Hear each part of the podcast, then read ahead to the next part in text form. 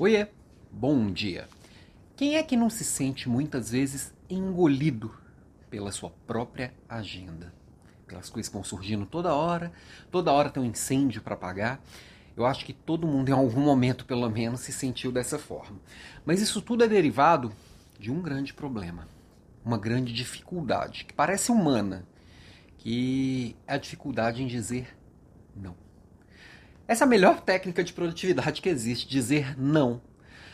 Mas, ao mesmo tempo que a mais simples, é a mais complexa. Por quê? Porque a gente quer contribuir com o mundo, a gente quer fazer parte, a gente quer se sentir pertencente. E muitas vezes, dizer não é ter coragem para não agradar. Às vezes é ter que olhar no olho da pessoa e lá no fundo dizer sim, não faça da sua prioridade a minha prioridade. Difícil, né?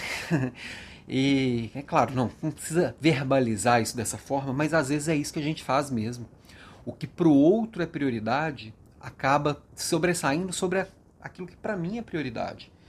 Se eu tenho completa consciência e completa é, completo compromisso com aquilo que é prioridade para mim, os não são um pouco mais fáceis. Se eu estou completamente perdido, eu nunca sou a prioridade.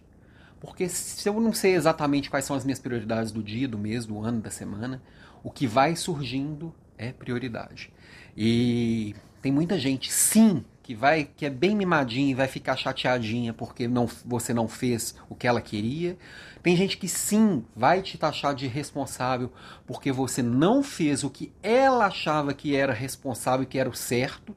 E vai ter gente sim que vai pegar e vai ficar chateadinha porque você não entregou aquilo que para ela era prioridade. Agora, a gente tem que ser responsável também com os nossos nãos. Tem gente que enrola para dar um não. Fala assim: ah, depois eu vejo. Não, não é não. Porque a hora que você me entrega o seu não, eu tenho que ser responsável com ele. Eu não estou esperando que você me entregue algo em algum momento. Porque um talvez, para quem acredita que aquilo é prioridade, é um sim óbvio. E para quem está ali enrolado com outras coisas, é um não óbvio. Então talvez ele é uma falha de comunicação imensa. Então o importante é sim, diga um sim verdadeiro e, e responsável para aquilo que realmente for sua prioridade ou aquilo que, mesmo não sendo a sua prioridade, é importante para o todo, tá? Mas desse sim consciente, verdadeiro e completo.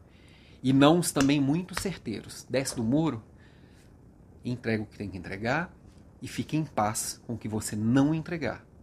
Vai ter, vai ter consequências? Sempre vai. Mas a consequência dos sims que você deixa de dar, geralmente são muito maiores do que dos nãos que você sai dando sem nem pensar.